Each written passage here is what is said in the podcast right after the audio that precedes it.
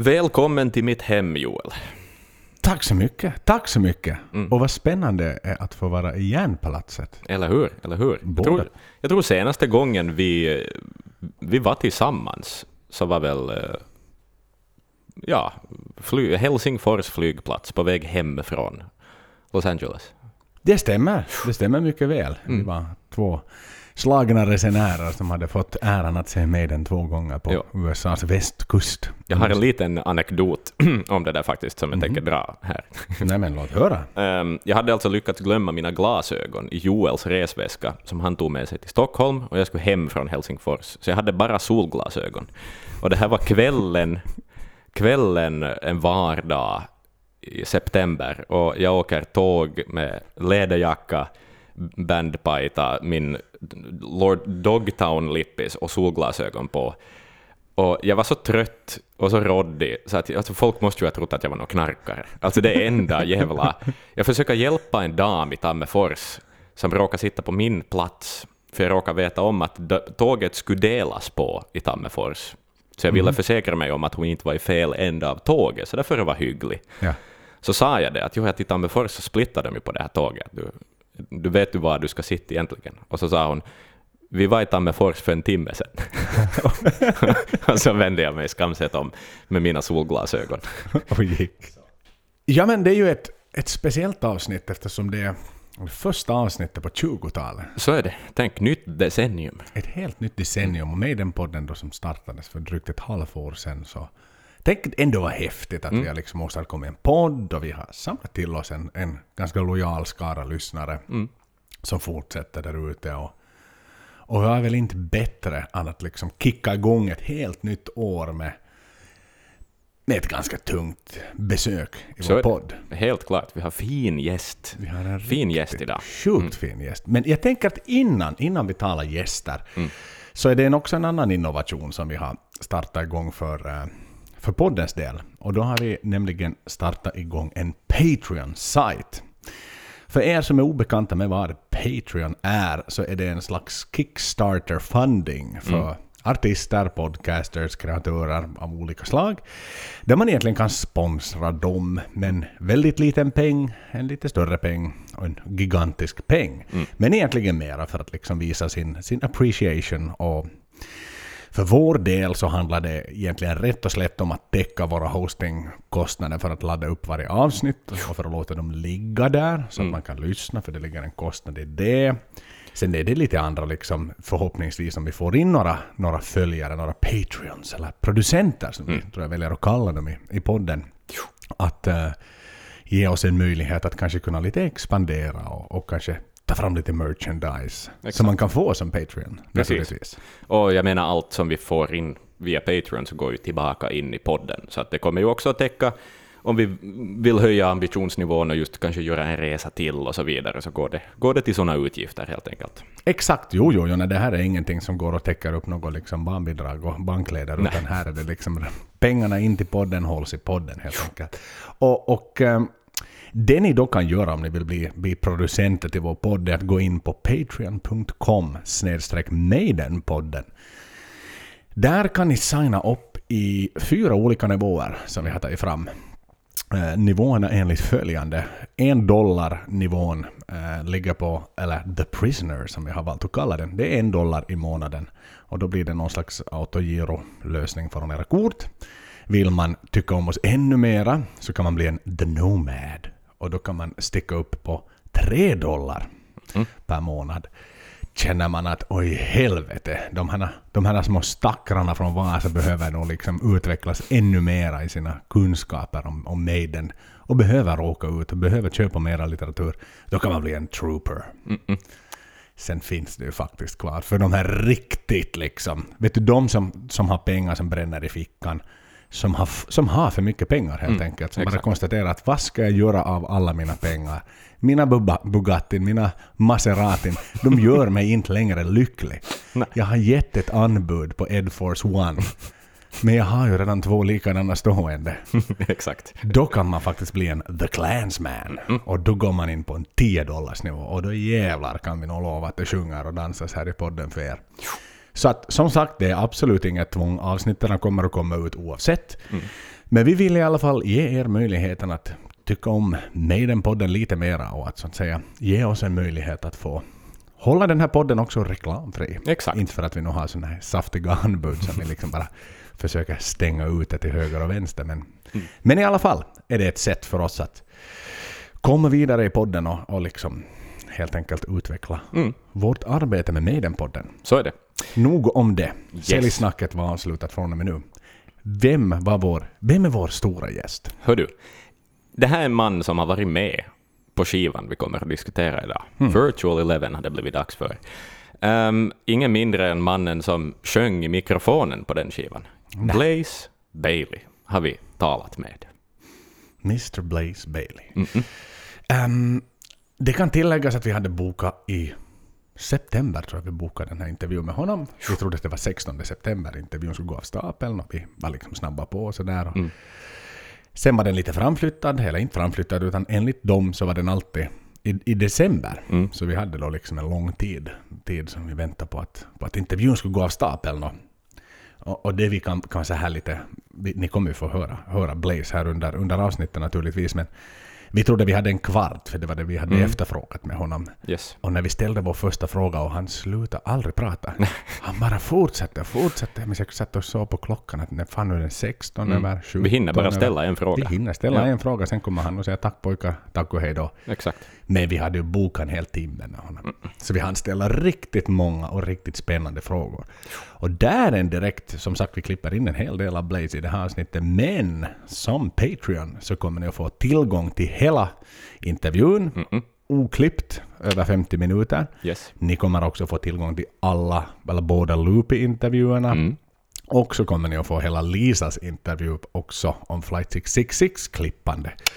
Så bara där har ni en liten anledning att hoppa med och, Exakt. för att få liksom allt. Så är det. Men det, vi, det vi har med Blaze i det här avsnittet eh, kring så är ju liksom det som direkt har en relevans för den här skivan, det vill säga hans, hans minnen om eh, specifika låtar, lite om eh, inspelningsprocessen och så vidare. Så, mm. Hur den skiljer sig mellan X-Factor. Yes. För det här var trots allt, han var inte han var inte den nyaste killen, eller det var han i och för sig, men han hade ett album i ryggen, han hade en World Tour i ryggen. Man går in med kanske ett litet annat självförtroende i, Så är det. i studion och, och i skrivprocessen den här gången. Exakt. Ja, en, eh, en trevlig man, måste jag säga. En mycket trevlig man, en mycket ödmjuk och ambitiös man. verkligen. Som verkligen satsar på musiken Ja. i första hand, alltid, alla dagar i veckan.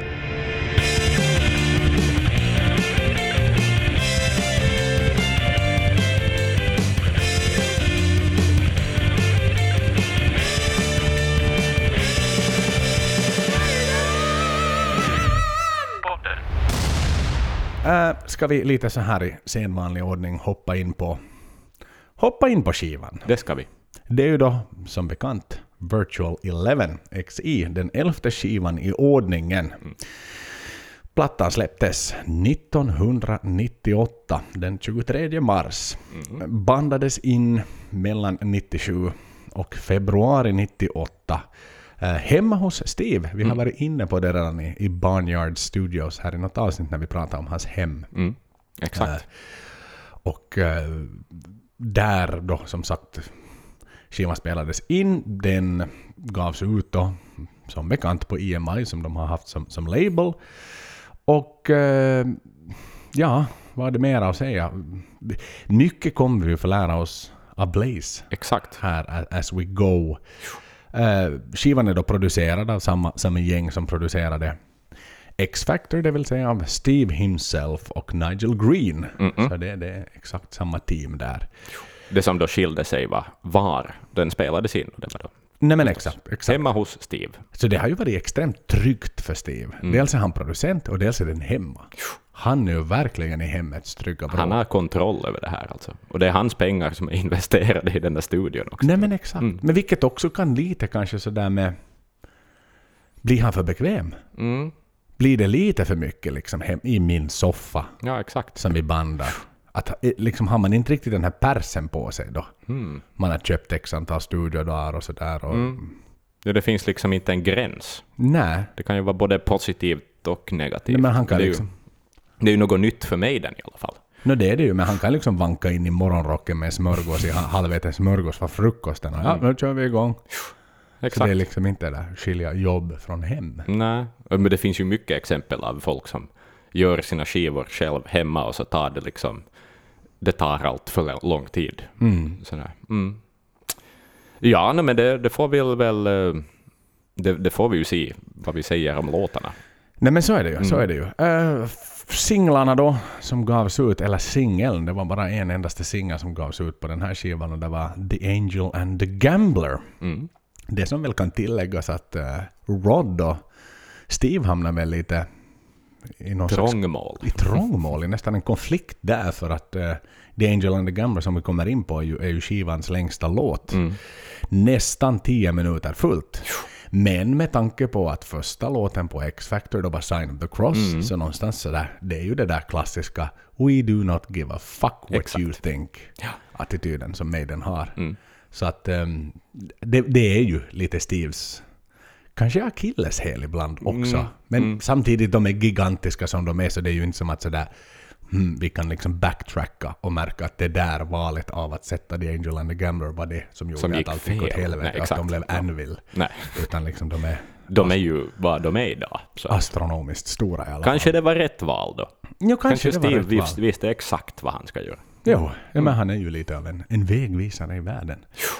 Uh, ska vi gå lite sådär klassiska, hur har den lyckats Ja, globalt? det hör ju, det hör ju till.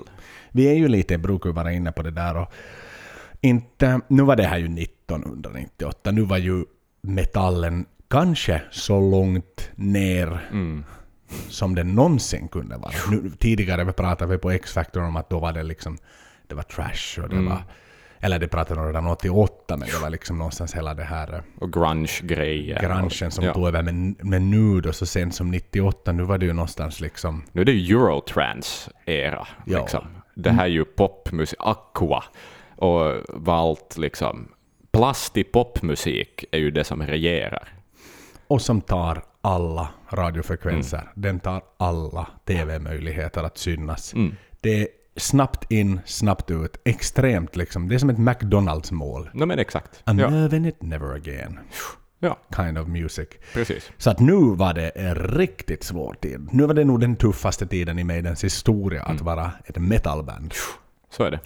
Så att eh, således har vi de siffrorna med oss. Tittar vi nu så här klassiskt som vi brukar titta på var den landar på sin högsta position så om vi nu går från den största marknaden först från USA så på Billboard-listan så pikar den på plats 124. Mm. Eh, går vi till, till England och hemmet så landade den på en 16 plats. Mm. Eh, Det är ändå tittar- hyggligt. Det är rätt bra faktiskt. Ja. Måste jag väl ändå lov att säga. Tittar vi på Norge, eh, 28 plats. Mm. Kollar vi hur våra svenska vänner köpte skivan så landade den på en 16 plats. Mm. Um, Är det högre i Finland nå, om vi säger så här, det fanns... Den har inte landat på en etta Nej. någonstans i hela världen. Okej. Så inte heller i Finland? Nej. Mm. Men i det land där den ändå hamnar högst Mm. så var ju Finland.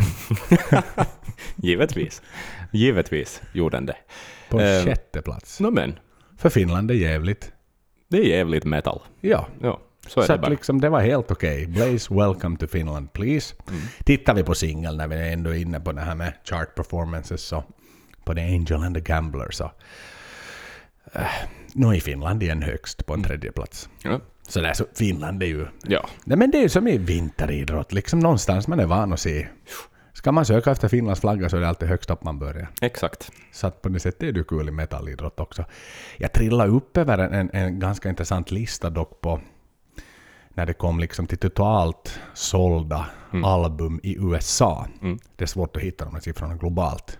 Liksom album per album. Och det här ska det tilläggas att det är någonting som kallas Nielsens Soundscan. Okej. Som är en liksom genomsökning av eh, hur många albumsales det är. Och Nielsen Soundscan startades liksom 1991. så Just att egentligen det. alla album som är pre-1991 får man ta med en, en nypa salt. Ah, Men de precis. albumen som har, som har kommit så att säga efter det så är det ganska accurate numbers. Just och det här är observerat det här för det här är för USA helt och hållet. Men Mm. tittar vi liksom på var eh, Virtual Eleven landar rent album sales då så ligger den på 65 243 sålda skivor. Vilket faktiskt är bottennoteringen för mig den Ser du? när det Ja. kommer till antal sålda skivor i USA. Och det är viktigt att ta med till album naturligtvis. Mm. Sen hade det funnits då Best of och någon liveskiva och Exakt. Donington och sånt här som kanske inte har sålt fullt så mycket. Men Nej. Studioalbum. studioalbum, Mm. för om vi då jämför till exempel med X-Factor så den sålde ändå 112 000. Just det. Medan då det halverades med Virtual Eleven så tittar vi då ett steg senare sen när Bruce var tillbaka och man gjorde Brave New World och kastade ut den så då var man uppe i 282 000 hiskeliga den summan. Mm. Så att det var ju liksom... Där var man rejält nere. Så är det. Och det här är ju pre-Napster ändå. Alltså här, bo, här såldes det ju ännu Mm. Här var jättemycket det skivor. CD-sales någonstans så. Och, och det är ju liksom så viktigt. Jag tror lite igen på den här effekten som vi pratade om med att varför var Seventh Sun så dålig? Mm. Jo, för att folk kanske var besvikna på att det var för mycket synt Mm. på Somewhere in Time. Och då blev det liksom en sån här delayed reaction på den. Och, och kanske samma här, folk var lite förbluffade och besvikna på X-Factor. De Ja. hade inte hört Blaze, men de gav chansen. Och sen okej, nu kommer det ny med Blaze. Nå, inte var det här kanske så jävla spännande något mer. Nej, nej. Man har Så- gått vidare. Man har gått vidare. det- Rednecks och, och Aqua. Tyvärr ja, tyvärr. Människorna liksom har ju sin fucking attention span som är lika lång som jag vet inte vad, men Nej. lång är den inte. Så att det här var ju liksom en, det här bara för att ta med oss när vi pratar om skivorna, vi pratar om låtarna och, och hela det här så är det viktigt att ta med sig att de var, de var, de var illa ute med den här. Riktigt illa ute. Så är det. Mm. Så att eh, nog om det, nog om det där liksom basala här som sagt, vi har ju Blaze som kommer att fylla i en hel del. Så är det. Vi skulle lite kunna... Ska vi titta på omslaget lite ännu? Nej men absolut, det tycker jag vi ska göra. Mm. Ehm, det är ju, råkar jag veta i alla fall, eh, det är det första omslaget där man skippar, ehm, där man har lite lagat om logon. Det vill säga att N, M eh, och R inte sticker ner, så att säga. Att allt, alla bokstäver skärs av i samma linje. Eh, den logon rockade de ju ganska länge sedan. Vem har ritat det? Eller Ja. illustrerat det? Illustrationen, hör du, hör du. Var det inte Melvin Grant? Det var det, exakt. Ja, men det är, ju en, det är ju verkligen en illustration och någonstans här är ju verkligen liksom... Det här är ganska långt bort från vår kära, kära gamle vän vi träffade i Vegas. Japp. Att man har liksom... Men hela det här virtuella, och, och samma var ju med X-Factor också, att det är liksom... Jätte-eager att börja använda digital är det. Det. är lite Toy Story-feber som har drabbat mig den här. Den har ju, alltså som en ändå i grund, vi har Eddie i mitten, har vi ju. Och sen har den, så, ser mycket, mycket märklig ut. så är det. Nästan oigenkännlig. Ja. Att vara Eddie. Det, det kunde faktiskt vara ett Megadeth-monster. Ja, det, jag tror det är munnen är det enda som är nästan kvar av Eddie. Näsan lite. Tittar man, alltså ska man dölja munnen så ser han nästan ut som It. Ja, jag håller med. Faktiskt som den nya pannben. versionen av It. Ja, liksom. så här högt pannben. Och, Men den har ju en dualitet på något vis. Vi har en brinnande värld i Mm. röda toner. Väldigt oljefärgigt ändå. ja. Och sen har vi då lite fotbollsspelare där i vänstra hörnet. Eh, och någon som sitter och stirrar in i det som skulle komma att bli en Oculus Rift, så att säga. Ett sånt här virtual reality-glasögon. Mm. Någon spelmanick. Um, fotbollsgrejen var väl det att fotbolls Fotbolls-VM 98. Yes. Exakt. skulle gå av stapeln. I Frankrike va? Mm. Så de ville rida lite på det. Mm. För de gjorde ju någon sån här pre-tour, alltså fotbollsturné Mm. innan när de spelade någon sån här celebrity tours med dels kändisar och dels med eh, gamla avdankade fotbollsstjärnor. Mm. Vilket också är så jävla mystiskt Ja. liksom att börja blanda gripa så efter halmstråna här. Men alltså. verkligen. Liksom fine, man vet att Steve alltid har haft sin fotboll Mm. och liksom idrotten har alltid varit en viktig del på något sätt om Maiden FC och så. Men det här var väl också här det startade på allvar Mm. Maiden, Maidens fotbollslag. Men, men jätteabsurt att verkligen liksom ta in det hela vägen in i album Ja. Ja. Att man inte håller det separat som en liten sån här vet du, side story till Nej. Maiden som det är idag. För inte det, ju- det här är ju inte på något vis en fotbollsskiva. Nej, jag det vet inte vad en, det. Jag tänker Ecuador av Sash. Ja, eller den här. E-Types. Ja, exakt. Precis. Liksom sommardänga. Champione. Ja, ja, exakt. men då är det ju verkligen liksom, man gör en inofficiell VM eller EM-låt. Så är det. Ja. Men, eh, men Eller Queens, den där berömda singeln då med mm, We are the champions Ja, och eh, exakt. We will rock you, som båda är stora sportlåtar. här finns ju ingenting som sjunger så här att fansen på arenan Nej. What is real? Future real? Nej, exakt, precis. Nej. Liksom, Gascoigne står och matar på publiken. Mm. Sjung nu satan Angel and the Gambler-refrängen, det är den vi Exakt. vill höra. Ja. Är Lite arena-innehåll finns det ju nog i och för sig. Det kommer Men det vi kommer till. vi in på. Absolut. Så är det. Men det är ju, ja, Virtual Eleven står det i kromade bokstäver. Mm.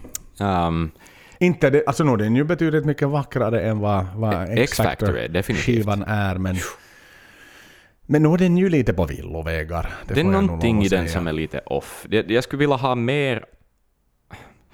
Alltså det är det där intryckta fotisspelarna. Skulle de ens ta upp halva omslaget så skulle det liksom vara mer balanserat. Men, de nu är det som bara som en... en fjärd, inte ens en fjärdedel där nere i hörnet. Precis. Ja. Och den här pojken då som sitter liksom just med sin, sina hörlurar och sitt 3D. Ja, och det var ju också en hänvisning till att de hade släppt Ed Hunter då. Mm. Eh, och sådär. Vill få in det också. Det, är- det, det är för mycket viljor i ett omslag här, känns det som. Vi ska ha lite fotboll, för kanske någon fotbollsmänniska köper den här skivan om det är fotbollsspelare på omslaget. Mm. Eh, vi ska ha lite gaming. För att vi vill samtidigt promota vårt kommande Exakt. spel. Jättelösryckt dock. Om ingen vet om att Maiden har släppt ett spel så kommer man inte att ha en lust att köpa ett tv-spel bara för att man har sett det här omslaget. Det är också sådär på något vis men så måste vi ändå ha Eddie och Evil and Death. Yes. Där blir det ju nästan lite så artsy and fartsy ibland med de här ansiktena där nere. Liksom, Mm. som är så så själar surrealistisk. Ja, exakt, ja. Lite skrietaktiga. Exakt. Ja. Ja, men det är för mycket. Det, det är som sagt, det är, det är för mycket färger i paletten här. Så är det. Men jag menar, okej, skulle jag ha blivit gedd det här uppdra- uppdraget och Steves anteckningar över vad allt som ska vara med, Mm. så måste jag ju ändå säga att det är ganska väl genomfört.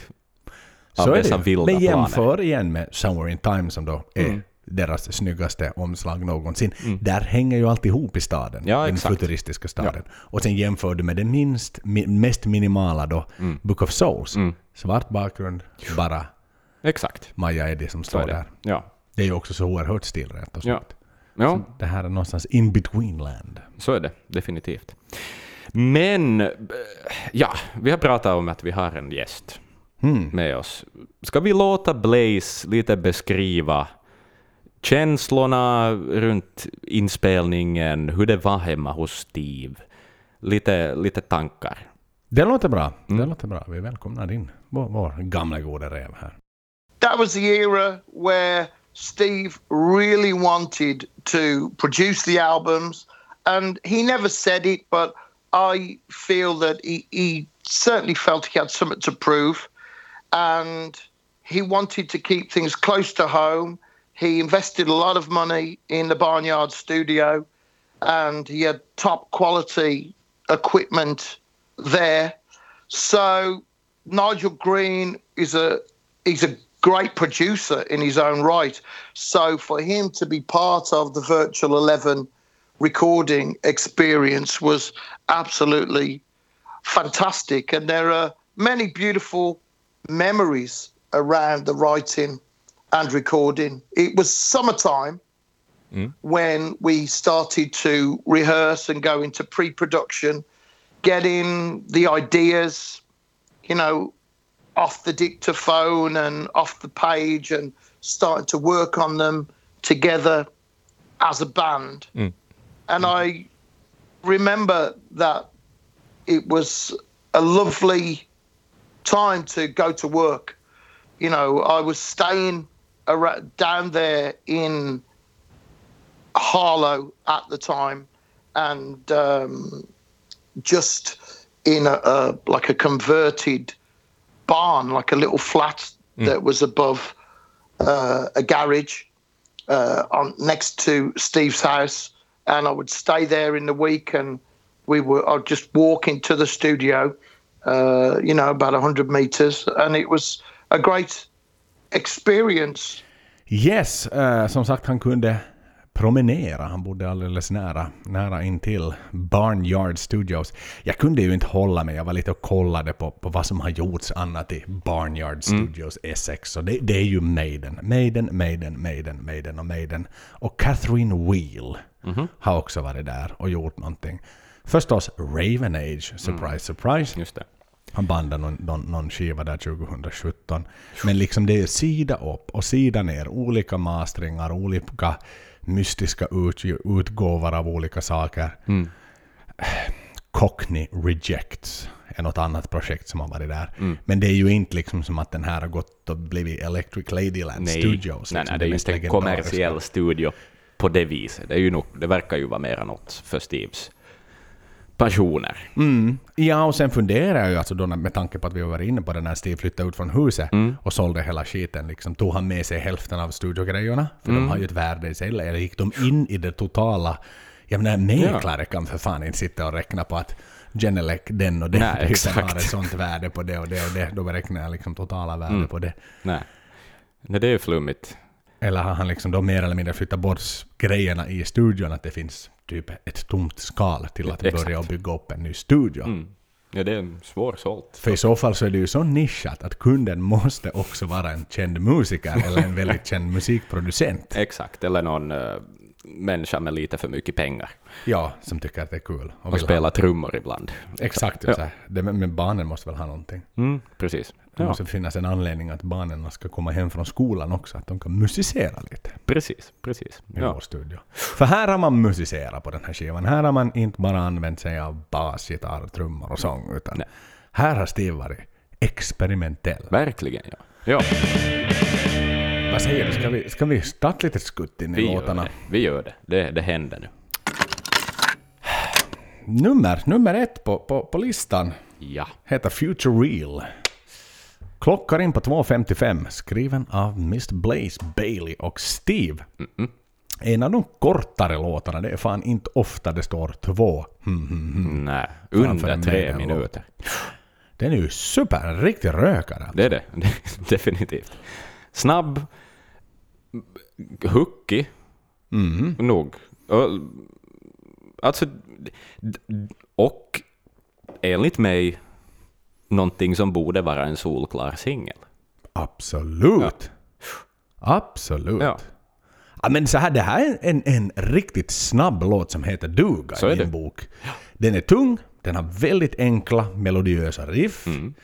Eh, straight to the point. Extremt. Det är till och med så straight to the point så att Nico ibland har svårt att hinna med där den här accentueringen på crash-cymbalerna. Japp. What is real? Future real? Ja, Det, det, ah, den, är, den, den här är liksom, det är röjig.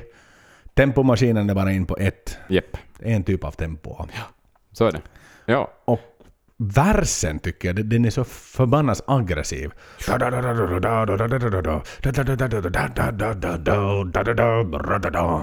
Och sen pre-chorusen är bra, den är Ja. kort, den är koncis. Japp. You believe what you hear, can you believe what you see, can you believe what... och sen in i refrängen. Och in i refrängen, det, och det är så enkelt. What Yes. is real, future real, what is real, future real. Det måste vara en av Maidens mest enkla refränger någonsin det. egentligen. Ja, helt klart. Det är nästan lite sån här trooper simplicity över den här refrängen faktiskt. Mm. Så att, eh, men jag tycker, jag måste säga, det som gör den här låten ännu lite bättre än vad den faktiskt är, är det här Blazes Hej! innan solo. Det är spontant. Ja, men det är ju hans lilla showmanship. Liksom Ja. just den här lilla... Vi kom in på det då vi talade, talade om honom i hans avsnitt. Mm. Just den lilla David Lee Roth-aktigheten som på något vis finns där. En liten showman på något sätt. Mm. Ja. Ehm, så att ja, det, det bidrar faktiskt. Man är lite gladare då det kommer solo, då han skjutsar in Dave, är det kanske, vågar jag hävda.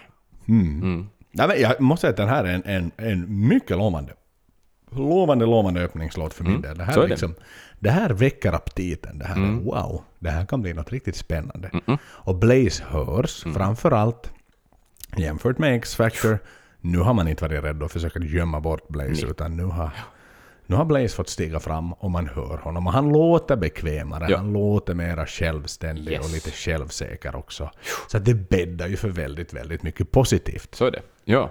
Jo, jo, jo, det är ingenting i hans sångprestation här som jag liksom det, det låt, den låter självklar. Mm. Vet du? Det, det är inte sådär att ah, ah, det där var inte riktigt... Det finns inga sådana stunder, för sådana stunder fanns det på, på X-Factor.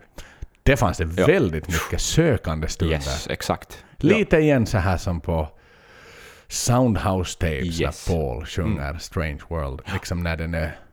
Mm. Han inte riktigt vet vad han ska göra. Ja. Nej, exakt. Och det vet inte Blaze på många ställen i X-Factor. Men här, här, är han, här är han väldigt trygg Mm. i sin roll. Definitivt. Ja. Och här är han ju, igen. Han är The New Maiden Singer, Mm. som är på väg in och göra sitt andra album. Exakt. Och bra så, bra så. Men vi, vi hoppar vidare. Vi raskar vidare. Vi har ett stycke till. The Angel and the Gambler. Det vill säga singeln som gavs ut 9.53. Skriven av Steve himself. Albumets längsta låt ska det, ska det tilläggas. Mm. Och den låt som absolut inte skulle behöva vara så här lång. Jag tänker säga det genast. Den är helt för lång. Axel, den här låten skulle inte behöva finnas med på skivan. nej, nej. Den här låten hade kunnat ersatts av en låt som heter Virus. Ja, exakt. Som finns på Best of the Beast. Ja. Och som det finns en musikvideo till. Mm. Och den hade APPA-skivan. Så in i helvetes mycket mer. Vad är nu detta? Ja. Det... Jag har skrivit så här. Skumlåt, onödigt lång jamgrej, känns oklar. Mm. Alltså... Mm. Vad ska jag säga? Alltså, den- och den där orgeln och de där konstiga syntbitarna. Från någon sorts sån här 90-tals rompler, som det kallades. Alltså just en sån här synt som man hittar i vilken högstadiemusikklass som helst. Det här är inte liksom Det är högkvalitativa väl Steve som sounds. spelar synt på den Det är här. det. det, är det. Ja. Dessutom. Man hör ju det också. Det är ju inga ackord. Utan det är ju enfingers. Ja, men så här också. En Hammond-orgel och trumpetsynt. Mm. Det låter ju som någon slags leksaksmetall Ja, det där är i intro. Lite som Heavisaurus. Ja. För er som inte känner till Heavisaurus så är det i metallandet Finland så finns det ett liksom barnmetallband med dinosaurier som är utklädda, eller människor som är utklädda obviously till dinosaurier för att de, de har ju dött dinosaurierna. Så det är vi har inte tämjt dinosaurier i Finland och spelat metal. Så Även det metal är vi inte. det hade varit metal. Vi har gömt några kvar. Och så har vi stämt dem till att bli metalartister. För barn. För barn, just inte för vuxna. Bakom stora sådana Jurassic Park, vet du, strömgaller. Står de och spelar metal. Och För kan- barn. Nej men hur som haver, alltså det, Mm. det här är ju verkligen glad metal när det är som värst. Ja, ja, ja, nej, nej. Det här Ja, är... det, Och den, alltså just det här, den här mittenbiten då det ska byggas och byggas och jammas, och det är samma tre ackord ungefär genom hela låten. Och det enda de byter ut är lite hur hårt de spelar. Dem. ja, och, ja, i och för sig, det, det bara med här... Yes. Ja, exakt. Mm. Och sen... Nej, Don't you think I can save her? Don't you think I'm a savior, Ja. Axel? Mm. Hur många gånger? Jag har inte räknat. Jag, har, jag räknade det där. Okej. Jag satt och räknade det och jag fick använda miniräknare för att mina fingrar tog slut så många gånger om så jag fick liksom ta en mellanpaus och skriva mellanräkning Ja. på hur många gånger det sjungs. Hade jag fått en euro för varenda gång Blaze sjunger Don't you think Mm. så hade jag varit ganska förmögen. Hur mycket tror du att jag hade tjänat? Hur förmögen hade jag varit? För Jag tror att du skulle kunna köpa två lådor öl för dem. Nej, inte riktigt. En låda öl. Nej, jag hade fått exakt 70 euro Oj. för varenda gång jag sjunger Don't you think. Och hur mycket Maiden-grejer tror du jag får för det? 70 euro. Du får ganska många skivor. Nu har jag faktiskt varit inne i Maidens officiella shop Ah. och jag har lite satt ihop lite olika shopping carts för vad jag då kan tjäna för mina 70 euro. Om det är någon där ute, en Patreon till exempel som vill ge Mm. motsvarande en dollar eller en euro för varenda gång Blaze sjunger Don't you think. Ehm, jag skulle få tre vinylskivor från shoppen. Mm. Jag skulle kunna få ett par Fear of the Dark solglasögon och en toalettväska. Okej. Det är alternativ två. Mm. Eller så skulle jag till och med kunna få en roadie jacket. Wow. Vilken hade du valt? Jag vill ha en roadie jacket. istället för tre vinylskivor eller Fear the Dark-glasögon och toalettväska. Det är nog fina, fina Det är som en jultidning. Ja, sån där, liksom som att köpa sån här uh, parfym och uh, duschgelspaket. Liksom. Mm. Ja, ja. Jag måste säga att just Fear the Dark solglasögonen Och toalettväska, det är nog ganska fint. känns som, som det jag hade valt. Den premien jag hade Ja, valt. men det är ju bara det att det finns Fear of the Dark solglasögon. Det är ju fantastiskt. Coolt. det var ju som vi var inne på till Metallica, nu får någon sno idén här. Mm. Med ett memory Ett memory-spel. som ska heta Um, Memory Remains. exakt. som precis. Metallica borde ge ut. Mm. Ah, så det var det jag skulle få ut. Nej men som sagt den här är ju... Varför är den så lång? Varför ska den vara 10 minuter? Och, och, och, grejen är just det här Don't You Think kommer ju liksom i två batterier. Och det låter ju inget som skiljer sig mellan Nej. batteripack 1 och batteripack 2. Nej. Nej det här är nog... Men det är ju någon sån här låt som, den, jag får ju känslan av att de har varit och jamma en söndag Ja. och hittat på någonting och tyckt att det är så kul att jamma på de här tre ackorden. Men det är ju har ju som har liksom- skrivit den här låten själv. Ja. Inte och det är liksom på något plan Det känns lite som att Nico får tråkigt igen i den låten. Också. Det finns ett oengagemang i hans trumspel. Riktigt tråkigt. Han ja. har ju, no, det här är ju så rakt. Ja. Det finns ju inget som händer i den här. Dynamiken växer och så sjunker den. Och så växer den lite. Jättelänge.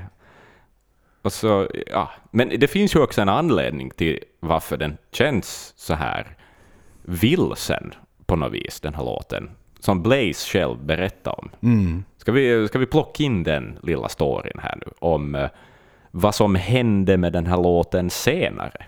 För det här är ganska roligt. I don't think we'll ever agree on that. I do my own version of Angel and the Gambler, and I rearranged it to be the, a song that fits into my set. But I had my reservations at the start. I love Steve to bits. I have absolute respect for Steve Harris. He's a giant in music. He's a genius. He's been a mentor to me. He's taught me so much. But I really feel that that version of Angel and Gambler is just not the best version that we could have done. Hmm. and I, For any I- particular happened- reason or? Any, well, what happened was we would go out live playing Angel and the Gambler, and uh, they'll probably sue me for saying this, but um, we'd all forget where we were.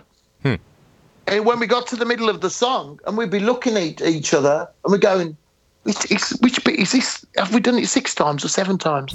And things like this. yeah. And and in the end, I said to Steve, "Look, we've got to change it because we're all getting lost. no one can keep. No one knows where the fuck they are." And so I, re- so then he finally relented, and I think we were in Paris hmm. at the time. And he finally he said, "Okay, all right." And then he said, "All right, then we're having like this." And then we just had a quick meeting in the dressing room. Right, everybody, this is the new Angel and the Gambler. Okay? yeah, all right then. Okay. And after that, we all knew where we were and we never got lost in the song again. Fair enough. Och med det Axel, så har vi en, en ny låt på skivan. Lightning Strikes Twice. 4.50. Här bjuder vi in Dave igen. Yes. Dave Murray får komma med och skriva. Tillsammans med Steve. Har Så- du några reflektioner om? Um, melodierna, det börjar hända någonting. Vi har haft en rökare, vi har haft en konstig jamlåt. Här börjar den ju lite visa sig, den här skivan, på riktigt. På det viset. I, i vart, för det här är ju en melodiernas skiva på många plan. Stora melodier, episka melodier. Så det där börjar lite komma in och kittla ens öron. Ehm, sen är det kanske, det är ju inte den, den bästa av de låtarna på den här skivan. Den är, den är lite jämntjock. Uh, refrängen också, just bara den här frasen, strikes twice, där man ska sjunga det snabbt, så det är svårt. Det, det blir liksom, det är mycket konsonanter, mycket... Ja, exakt. Det blir lite hossigt och, och det är svårt att göra det med attityd på något vis.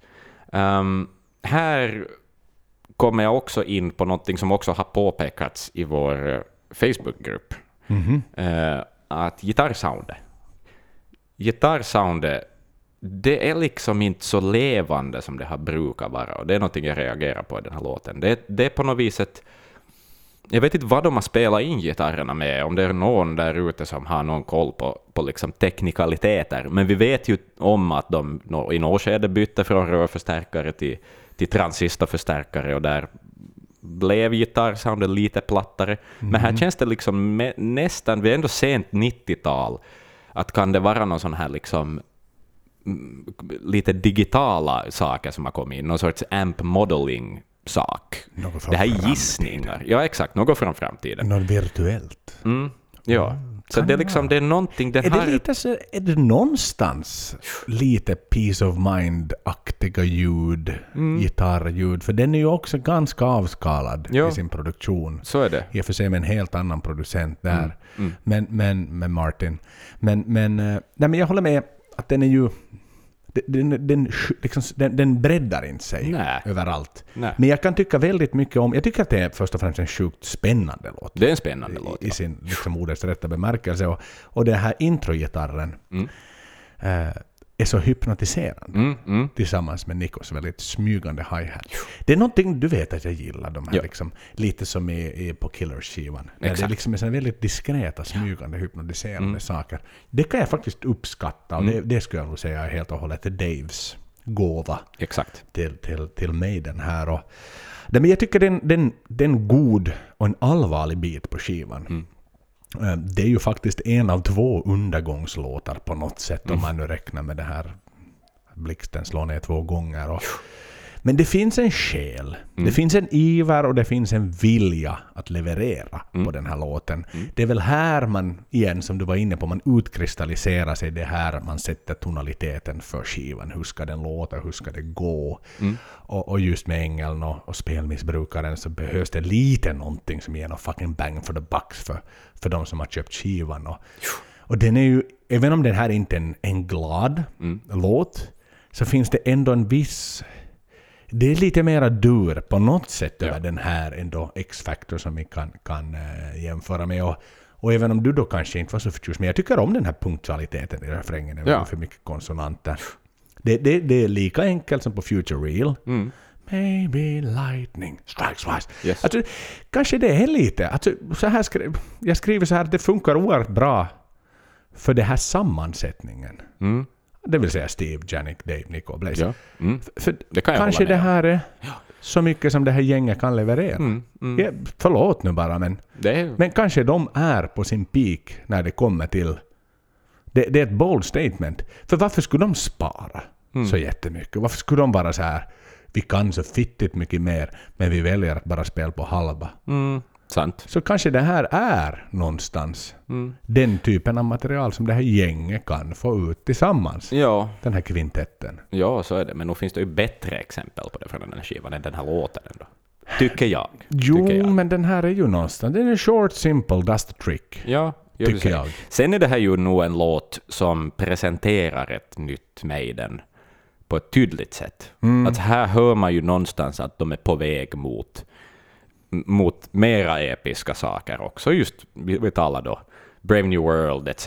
Liksom Mm. att, att, att det där gamla heavy metalliga Maiden en thing of the past och nu är det liksom, man är på jakt efter nya saker, nya Mm. melodier, kanske starkare melodier och, och så här. Att, att, att där är det ju som, Lite åt det progressivare hållet. exakt, en, eh, symboliskt eh, på något vis så blir den här låten Och som vi ju viktig.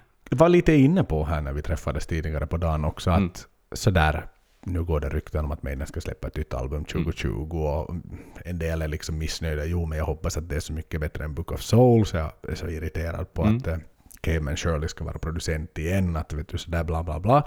Det finns många liksom fiender till den. Mm. Men, men som vi ju båda var överens om, att säg att det nya albumet Mm. 2020, Maiden Album X, skulle låta exakt som Power Slave. Mm.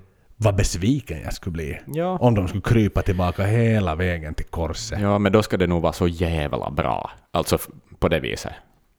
Att det ska vara det får inte bara vara en hänvisning, utan då ska det ändå vara, det får vara det soundet, det kan säkert vara bra, det är ett bra sound. Men då ska det vara Powerslave 2.0, Ja, exakt. alltså då ska det ju liksom få two minutes aces high rhymen. Ja. Att liksom verka som att är det det här jag har gillat fram till nu? Ja, det men- var ju det här jag ville ha som kommer på nya skivan. Nej, jag vill inte ha det. Nej, jag vill inte ha För det är inte att de, musik skriven av 60-åriga gubbar. Nej, jag vill ju att de ska fortsätta på sin resa. Ja. Vilket De ska åldras med musiken på något vis. Mm. absolut, det har vi varit inne på så många gånger. Japp.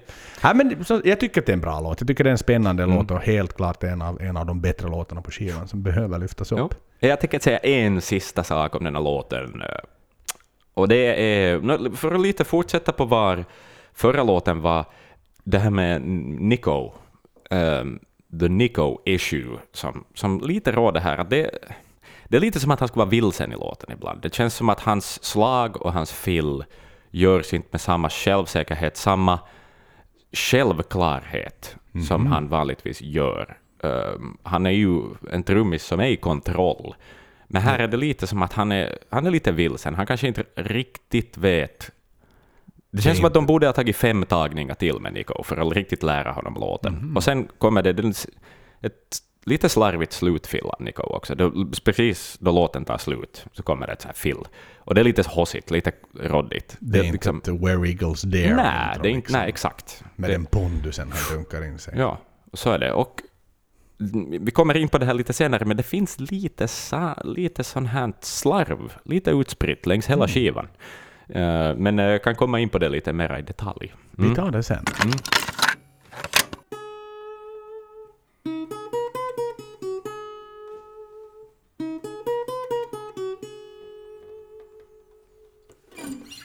Ah, Vänta. Jag knäböjer. Mm. Han gör faktiskt det. Jag kan inte sitta på stolen just nu mera utan jag, jag går ner på mina bara knän. The Clansman. Mm. Vi är där nu. Vi är där och jag tänker gå direkt på saken. För att jag får ont i knäna. jag knäböjer kanske inte åt ditt gitarrspel, det var riktigt fint, men, men jag knäböjer åt helheten The Clansman. Det finns inte en stavelse. Det finns inte en ton. Det finns ingenting, ingenting Mm. som är fel i den här låten. Nej. Den här går in i Maidens skattkista i den där riktigt gömda delen längst under som är extra bepansrad. Mm. Där du verkligen inte vill att några jävla inbrottstjuvar ska ta grejer av dig.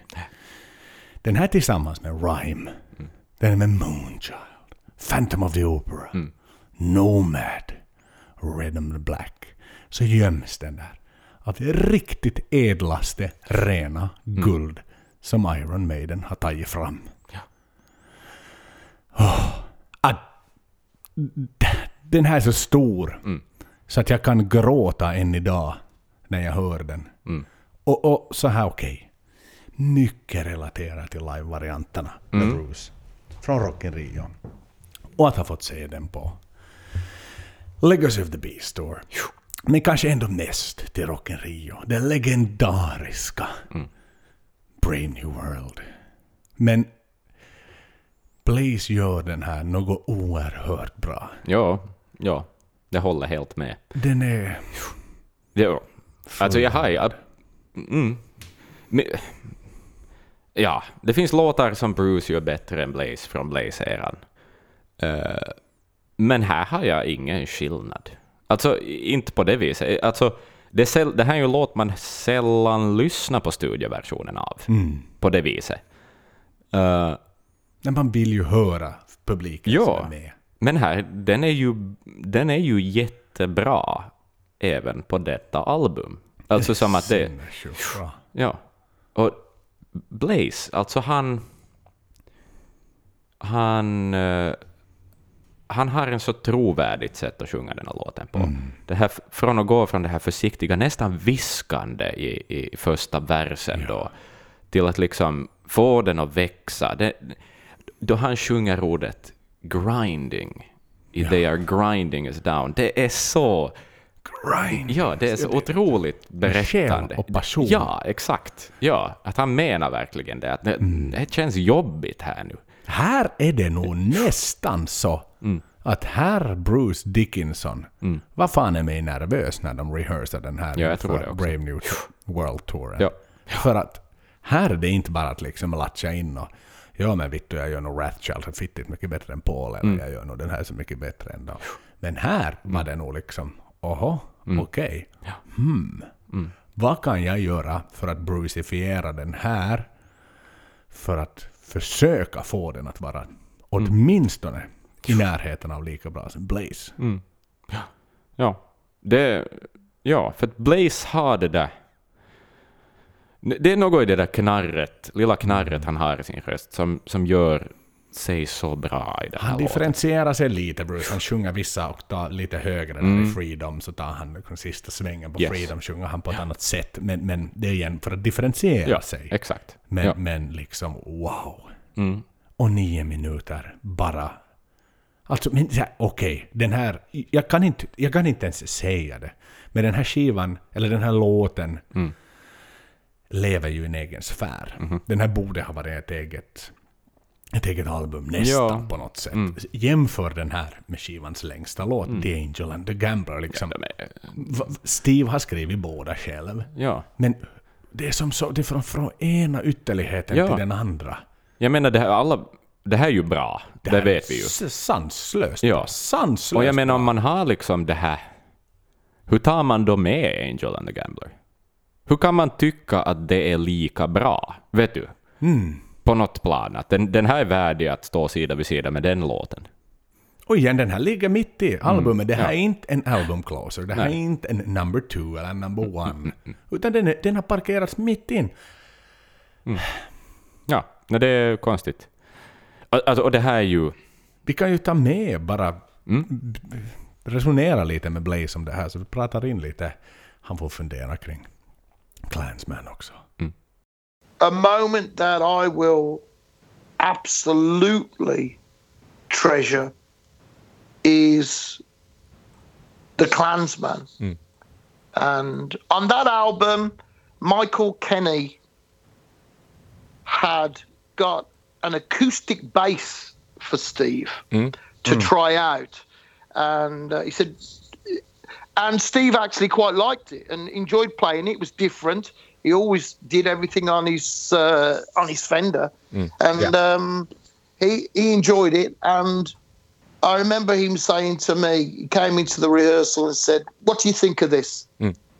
And uh, he whistled a melody and showed me some lyrics, and I said, "Steve, that is fucking amazing." and that song was the Klansman, and it was just a chill when he just played that, whistled that melody, and played that bit of the idea, and then of course we put it all together with the band, hmm. and who would guess at that time that it would become one of the big Iron Maiden songs hmm. that is considered alongside Fear of the Dark in Yeah. popularity and loved by many, many fans. That's a that was a golden moment. Men det här är ju alltså... Det finns starka melodier och sen finns det Clansman. För det är ju så jävla starka melodier. Alltså de är så fruktansvärt bra. Ehm, det, och det är ju en melodifest. Den går liksom vidare från en stark melodi som man är sådär, okej det här är en jävligt bra melodi. Och sen kommer det en ny del. Och så man säger shit, vart tog den där fina, fina melodin vägen? Så kommer det en ny melodi som är åtminstone lika bra, om inte lite bättre, som får låten att växa lite till. Just det, från den här eh, starka melodi, huvudmelodin så att säga, då den går in i det där, där alla spelar ganska unisont, basen dubblerar melodin också. Då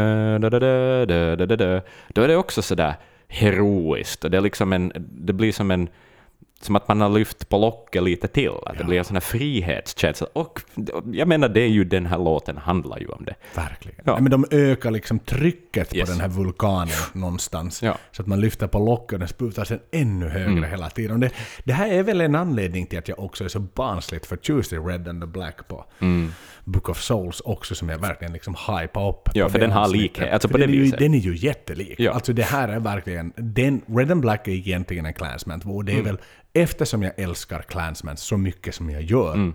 så gör, är det väl ganska naturligt att jag Ja. också älskar Red and the Black så mycket. För det är, så, det är det folkliga, Mm. verkligen, och det heroiska och det här liksom helt briljanta, Ja. melodiösa liksom. Och blandat med publikfrieri. Ja, ja exakt. Som är helt sinnessjukt. Ja, men det är också liksom, om vi tänker tillbaka mig till, till Legacy of the Beast-turnén, att jag var så glad över att få höra den här låten. Och jag menar, Maiden, man har lyssnat mycket på Maiden, och det är alltid kul att höra Maiden live. Och det är roligt, Number of the Beast är bra, och liksom så här.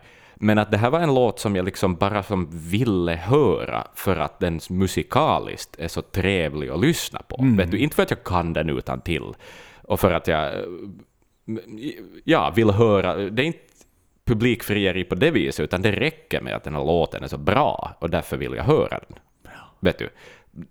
På en egen nivå på något vis. Att den, mm, Ja men den här hör man, alltså den här hör man ju gärna. Man kunde höra den här i början av setet och i slutet av setet och vara minst lika exalterad båda gångerna. För det är inte en kort rockdänga. Det här är så mycket mer. ja. Ja, det, här, det här är liksom, det här, det här är så stort Ja. så att det här är svårt att egentligen greppa. Det här hör ju verkligen då, Mm. inne på, det här hör till, till deras absoluta låtskatalog. Jag skulle nog nästan säga att det här åtminstone Mm. på en topp fem, men eventuellt på en topp tre över all time Maiden songs i Ja. min värld. Jag har en sån här jossittelu-idé kring den här låten. Den är, den, är, den är ju svinbra som den är. Men säg att man skulle byta ut de här lite ändå halvdåliga syntstråkarna som finns i den här låten. Tänk att byta ut det till någonting riktigt. Ha en riktig orkester. Wow. Göra liksom en, en uppdaterad inspelning. Oh. Vad det skulle kunna vara, vet du. Mm. Just saying. Nej, jo, jo, men det där är ju en helt briljant idé. Mm. Det där är ju en helt briljant idé. Tänk då den här, för nu är det ju något rykte när, när Bruce var sjöng med en Gillen, eh, Mm. lite akustiska låtar, eller liksom med, med orkester. Och så fick han ju frågan att nåja, kommer ni att göra då, eh, nå, säg nu vad sista låten på Book of Souls heter, långa Eh, Empire of the Clouds. Yes. Um, sådär, jo, men då ska den göras separat, Mm. som ett liksom, med, i ett orkesterdike. Så att plocka nu för fan guds skull med den här också då, Mm. om ni ska ha dit folk och lyssna på Empire of the Clouds med just den. Alltså, oj, hel, helvete ja. vad den hade Nej, det skulle vara, det skulle vara fint. Alltså. Det skulle vara jävligt fint. Skulle det vara. För den förtjänade. Ja. Och in med Nomad där också naturligtvis, med exakt. den äkta fagotten och, Ja. och gänget liksom. Så, så då har de tre låtar, sen Ja. kan jag gå hem och dö. Ja, ja, ja. Sen är Exakt. jag liksom färdig med allt. Så är det. Ja, Nej, men som sagt, det här, det, här, liksom, det, här, så, det här är större än livet i min värld. Den här låten är så in i helvete stor. Och igen jämför vi med Sign of the Cross som också spelas på Legacy of the Beast-touren som var vår hjälte på X-Factor. Men den kan tyvärr inte Mm. Nej, jämföras. den kan inte mätas. Den kan Nej. inte i närheten Nej. jämföras. Den fastnar så i skuggan av Clansman. ja. För det är, det är en fulländad låt. Så är det. Ja, det finns ingenting jag skulle ta bort. Ingenting. Som på det viset. Skulle, nej. Nej. Nej, tack! Tack Virtual Elements, tack Steve och tack Blaze för att ni gav oss den här Maiden-låten. Mm. För tänk, den hade hur lätt som helst kunnat glömmas bort och bli till ingenting. Wow! Och tack Steve för att du tittar på Braveheart någon gång. Ja, verkligen. Mm. Ja, nu efter lovorden här så känner jag väl ändå mig förpliktad att vi behöver liksom hitta vidare till eh, fram, framåt på skivan. Den är Ja. inte, inte hemskt lång den här, den är nu betydligt mycket kortare än X-Factor. Så. Så också där ser man väl lite att osäkerheten har försvunnit, att man försöker liksom inte förlänga bort allt Nej, skräp. exakt, precis. Här är det lite mer to the point då. Och vi har kommit in på When Two Worlds Collide. 6.13, tre skribenter på denna denna låt, det är Dave, Blaze och Steve som har varit med och gjort den här. Jävligt bra låt. Jag tänker säga det genast. Den är onödigt bortglömd. Alltså, För det här är en av de starkare låtarna på den här skivan. Jag tycker att uh, versen är svinbra. Uh, gillar de cleana gitarrerna, melodin är väldigt snygg, enkel, men bra och färdig bara. Mm. Och sen till en självklar refräng också, även om denna låten nästan har två refränger. Jag vet inte vilken som är... Den liksom... When two worlds collide-frasen... Exakt, för det är ju det som är refrängen. Men sen kommer den till grej där liksom samma ord är med, men det är en annan melodi, den är lite tyngre. Mm. Men jag tycker ändå att det är så att säga den första refrängen som är den som, refräng som jag minns. Men det är, det är ett kreativt grepp. Mm. Och det är inte som att, att det känns onödigt att ha den där andra delen heller. Jag, tror, jag kommer inte på en enda annan låt som skulle ha på det sättet. Två varianter, Två av, varianter refräng. av refrängen, och de är båda refränger. Mm. Jag vet, så här, det finns poplåtar, Max Martin uppfann någonting som man brukar kalla för en post-chorus, mm. som är liksom att du har en refräng och sen har du fortsätter refrängen, du ändrar sångmelodin lite och där presenterar du vad låten heter. Alltså där sjunger du låtens Aha. titel, så där lite wailande. Så att det är lite två refränger, men det här är två refränger på riktigt. Och det är coolt. Jag menar, och det här är också ett tecken på det där att Maiden gör vad fan de vill. Vill de ha två refränger så sätter de två refränger. Och inte liksom, ja, två olika refränger, det vill säga. Um, och det är en sak som jag reagerar på. Som, uh, det kommer en sån här unison melodi någonstans i mitten av låten. Och det är som att Steves bas går riktigt lågt i toner. Jag vet inte om de spelar, man spelar i någon droppad tuning eller någonting, men det är också någonting som är nytt för mig. Det är som att basen går lite lägre. Jag har inte analyserat det desto mer, jag har inte kollat vilka toner han vandrar ner till. Har du märkt det i början, det där, du vet med gitarren? Yep. Den är inte out of sync där i ja, början. Ja, ja, ja, ja. Den blir lite det. Den är inte liksom minut, eller sekundiös mm. den Exakt. Du vet, Rocky, yes, Eye of the Tiger. Exakt, precis. Och jag har det där här bland mina anteckningar, och det är lite det där lilla slarvet som jag vill komma in på, som finns lite gömt här och var på skivan. Um, för den delen, alltså om, om... Kommer vi in på det här att vi är hemma hos Steve? Han är producent. Fucking Nigel Green up ja. my ass, vet du. Han satt med som någon liten handledare. Ja, kanske skruva lite på något EQ jo, liksom, men lite mixa. Ju Steve som satt ja. på stora stolen i kontrollrummet, så enkelt är det ju. Ja. ja. Det, var, det var hemma hos honom. Hur skulle mm. han låta Nigels liksom by the way, jag tar den här lilla pallen här mm. bakom dig och så tittar jag lite på vad du vrider. Ja. Det är klart att det var Steve är det en bekväm, Men är frågan där, är det en bekvämlighet av att de är hemma hos Steve? Att det blir bekvämt och lite för avslappnat? Eller är det det att de är för nära projektet för att se de här små sakerna? Absolut, Objektivt. det är ju det det handlar om. Och, och igen, Steve är boss. Steve hade då, som, som, som uh, Blaze säger i intervjun, så säger han att de har, han har investat heavily in mm. his mm-hmm. equipment. Mm. Så att han såg väl liksom, varför skulle han annars ha investat heavily? Mm. Om inte han, jag menar han sålde hela jävla huset långt innan British Lions kom till. Exakt. Så vem annan ska han producera där? Exakt. Det är väl klart han byggde upp det för att göra Maiden. Inte det är något snack om saken. Nej. Så han är för nära det. Och han har ju indirekt så att säga tryckt in mig den i ett hörn att det är hemma ja. hos mig vi ska spela in skivan. Mm. Punkt och slut. Ja. That's it. Så är det. Ja. Ja, han cementerar ju sin kontroll totalt. Jo, jo, jo, jo, jo. Nu, ja. nu, kan du inte ens storma ut någonstans, för stormar du ut och har en liksom olik tanke med Steve, då står du i hans trädgård. Mm. Vilket också är sådär så fortfarande hemma hos Steve sådär. så, Oj nej, jag tog jag fel dörr och kom in i, på fotbollsplanen ungefär. Precis. Så, så, det är klart att du är för nära projektet, du är för nära your loved ones. Mm. Mm. Och, och som ju Blaze var inne på, att det var väl lite av ett... No, dels så här, förra musikvideoavsnittet mm. så var vi inne på det här med att uh, han började också directa mm. musikvideon. Mm. Nu, enligt Blaze, så var det väl att han ville visa. Mm. Han sa ju det. Ja, han sa det. Ja. Steve ville visa att han kan producera. Ja. Han började liksom gain total control över yes. Iron Maiden. Och det var nog det som var lite farligt här. Mm. Antagligen också. Varför det sålde så förbannat mm. dåligt den här skivan. Varför gick de tillbaka, eller varför sökte de upp en helt ny producent? De åkte till Guillaume Studios i Paris för att banda i Brave New World. Bruce kommer tillbaka. Det var dags. Det var för nära honom. Ja. Han sov tillsammans med Iron Maiden. Han levde. Han andades Maiden. Nu när gänget kom tillbaka till Brave New World, då var det behov av att nu behöver vi separera Maiden. Vi behöver separera Steve.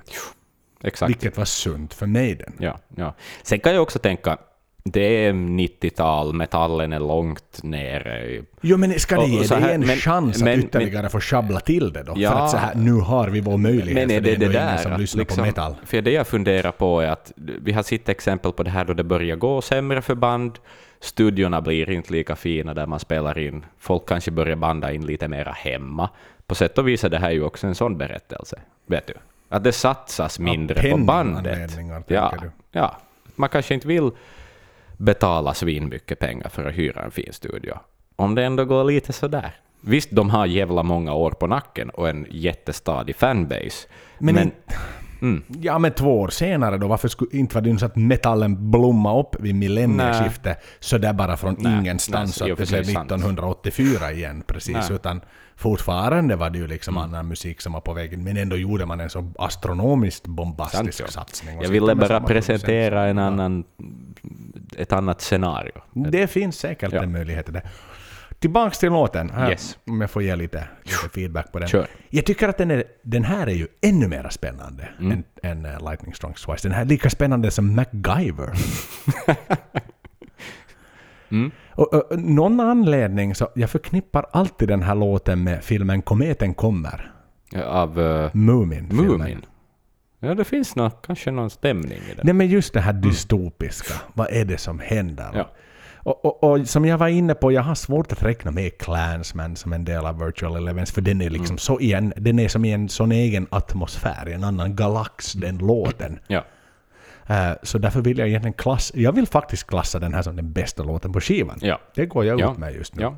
Ja. Och, för det är, en, det är en musikalisk resa Mm. i förtvivlan. Och det illustrerar ju verkligen liksom på ett musikaliskt sätt hur det känns egentligen när en rymdsten krockar in i oss på jorden. Mm.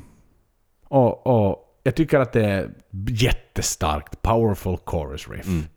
Ja, det som lite då kan irritera mig kanske är den här allsångsdelen innan gitarrmelodin. Mm. Runt 4.30 om vi ska vara liksom petitesser det där. Mm. Ah, Japp. ah. Det, det är lite sådär vet du, nu ska vi vara Heaven Can Wait. Ja. Men inte far det ju riktigt dit för den är lite för kort för att vara Mm. liksom för att verkligen få med hela publiken live. Men, men däremot tycker jag då att Blaze sista refräng kompenserar så in i helvetes mycket när han Igen, nu är det så här, nu får han vara showman. Mm. Nu tillåts han vara emotionellt befriad. För att verkligen få When two worlds collide, Japp, there's nowhere to hide. Det är liksom, okej, bort med det där cleana sättet, Ja. poppiga sättet som du har sjungit hittills, refrängarna. Alltså han, nu är det ju verkligen, nu är den, den är jävla, du ser den där kometen där på himlen. Nu är det slut om en liten Ja. stund. Ja. Nu har jag faktiskt några minuter kvar, eller några sekunder kvar att avsluta den här sången. Sen, sen krockar den i oss. Ja. Sen tackar vi för oss. Sen finns inte jorden mera. Och det lyckas han illustrera verkligen på ett, på ett jättefint sätt. Som man inte riktigt ser i Bruce. Egentligen. Nej. Man har inte sett det i Paul heller. I viss mån kanske Paul i, i Killers till exempel. Men, men det här med att man... Alltså vet du vad? Släpp alla hästar fria i hagen nu. Eller nu tar vi bort hagen. Ja.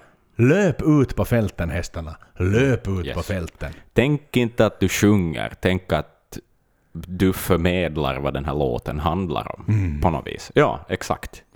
Ja, nej men det är en jättebra låt. Alltså, Men alltså, Ja. våga sjunga från själen och inte bara från notlappen du har Ja, framför exakt, dig med lite precis. text. ja, exakt. Helt sant. Ja. Så att, nej men det här, det här är en bra och så här.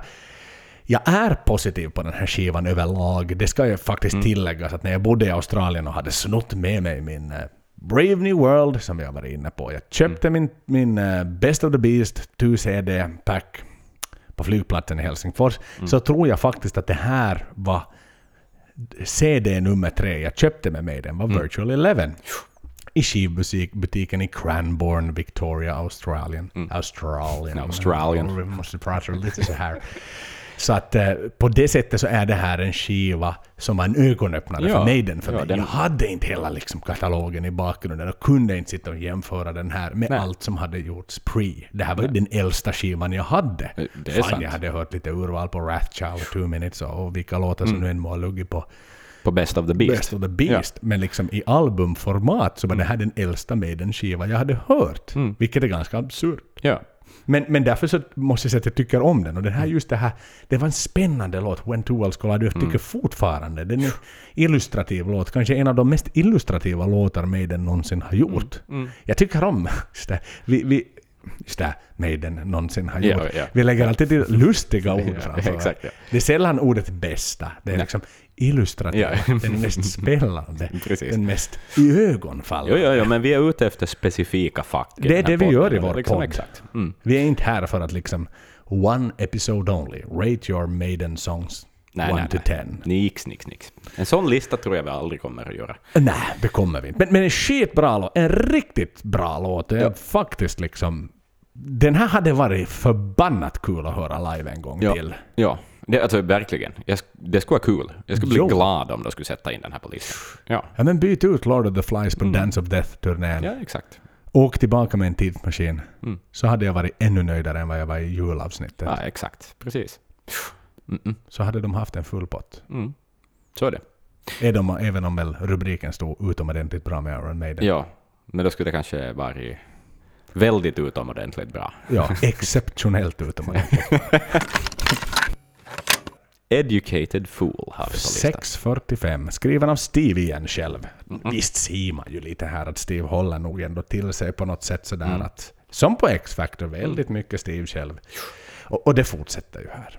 Ja. Men nu är vi hemma hos honom. Mm. Han skriver låtar, han producerar och vi är hemma hos honom. Mm. Det är lite sådär Steve and his guests. Ja. Ehm, bra melodier, än en gång. Um, jag har skrivit så här, det, ja, att, liksom att det hörs att, att Brave New World och allt som följde efter det är på kommande i Maiden, i den här låten.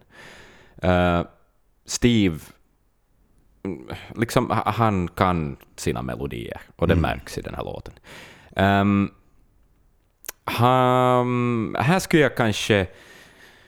Jag, jag väljer kanske lite sådär ofrivilligt, frivilligt, Mm. Att inte vara alltför dum mot Blaze då vi snackar den här skivan, men för det mesta så gör han ett jättebra jobb. Sen eh, var han ju väldigt hygglig att prata med, och det färgar säkert av hur jag pratar om den här skivan också. För att Blaze, liksom, Mm. Ja, all han- respekt till Blaze. sagt, en sympatisk man. Så är det. Ehm, men här finns en liten osäkerhet, att, att just han liksom växlar dynamiklägen några gånger i den här låten. den här yes. låten. Och det vet jag inte hur Supertyst. mycket jag själv tycker om. Exakt. Ja. I want to be the Yes, yes. baptern! Exakt, I want to ja. be...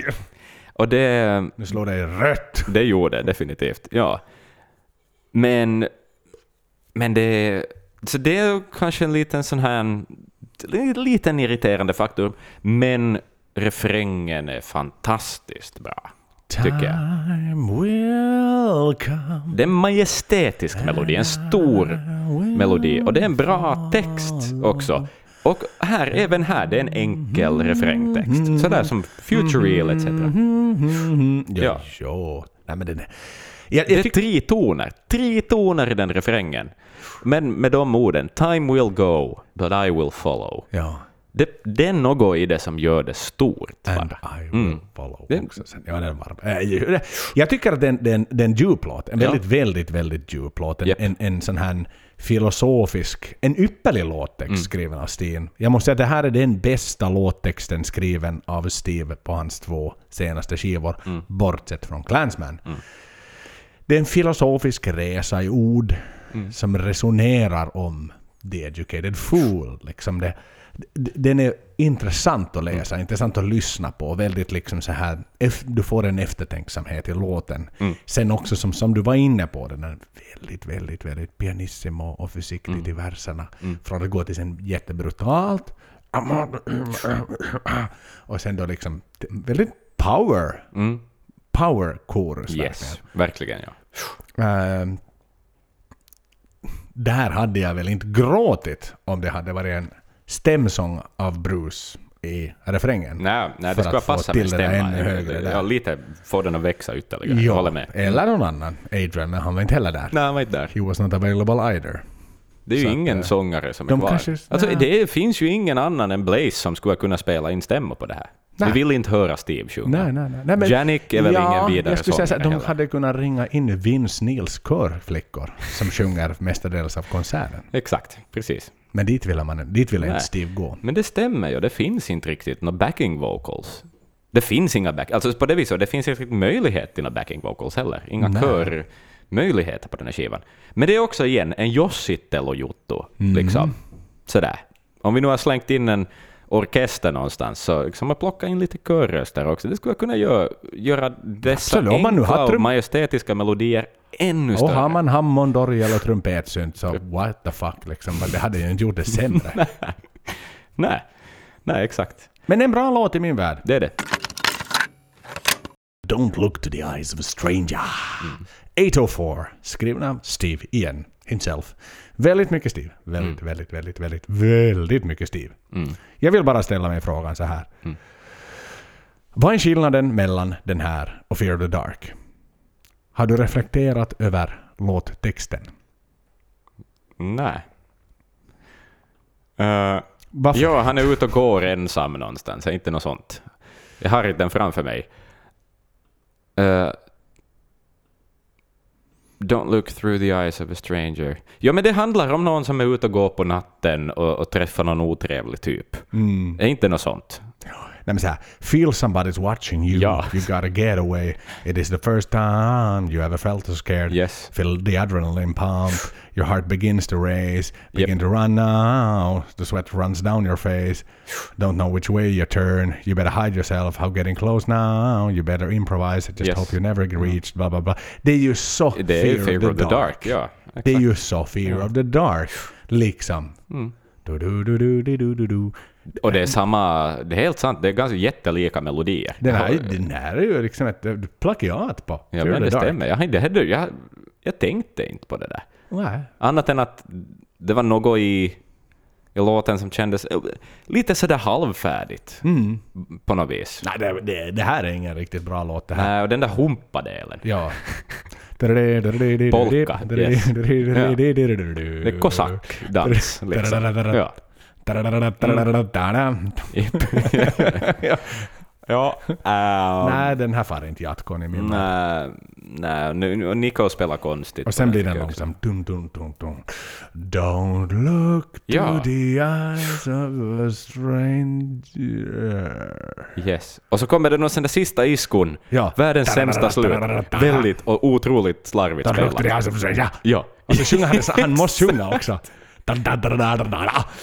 Ja vad, vad är det de vill förmedla med det där? Det är att göra en slags, eh, de vill göra en hallowed be thy name. Da. Eller är det sådär, Don't look to the eyes of a stranger. och sen dör den där berättarpersonen. Liksom. Ja. Är, det, är det det? Att det blev såhär, nej nu kommer kniven, jag måste hinna säga någonting innan den skär halsen av mig och så dör man. Ja. På något vis. För det är eller alltså en jättekissnödig. Ja. Du vet, man är inte alls kissnödig, men ju närmare hem man kommer, ju mer kissnödig Ja, blir man. Här är de nära De luktar här som så, så Yes. Första droppen är alltid byxorna innan de kommer ner och man står på toa. Det är exakt det. Alltså skippa det där så skulle det redan vara en lite bättre låt. Ja. Alltså, mm, Äh, det här var, det här var mm, inte riktigt lika horribel som Angel and the Gambler, men Ja. inte den riktigt Och skumt trumspel också, just i den där växande biten i mitten. Nico, alltså det finns ett skede där han bara spelar virveln på ettan. Mhm. Liksom ett, två, tre, fyra. Det, det är liksom ett konstigt... Jag vet inte varför... Han skulle kunna få det att växa på något annat sätt. Spela mera på tommarna, något sånt Mm. vet du. Men att det är bara det är ett konstigt val att vara sådär, hur ska jag spela här nu? Okej, men om jag lägger bara virveln på ettan. Mm. Det, vet, det, det blir så stöppligt och hackande. Ja, Jo, nej, jo, jo, jo. Nej, det här är, Ja, det här är bajs nästan. så är det. Så är det. Nej, low point. Low point.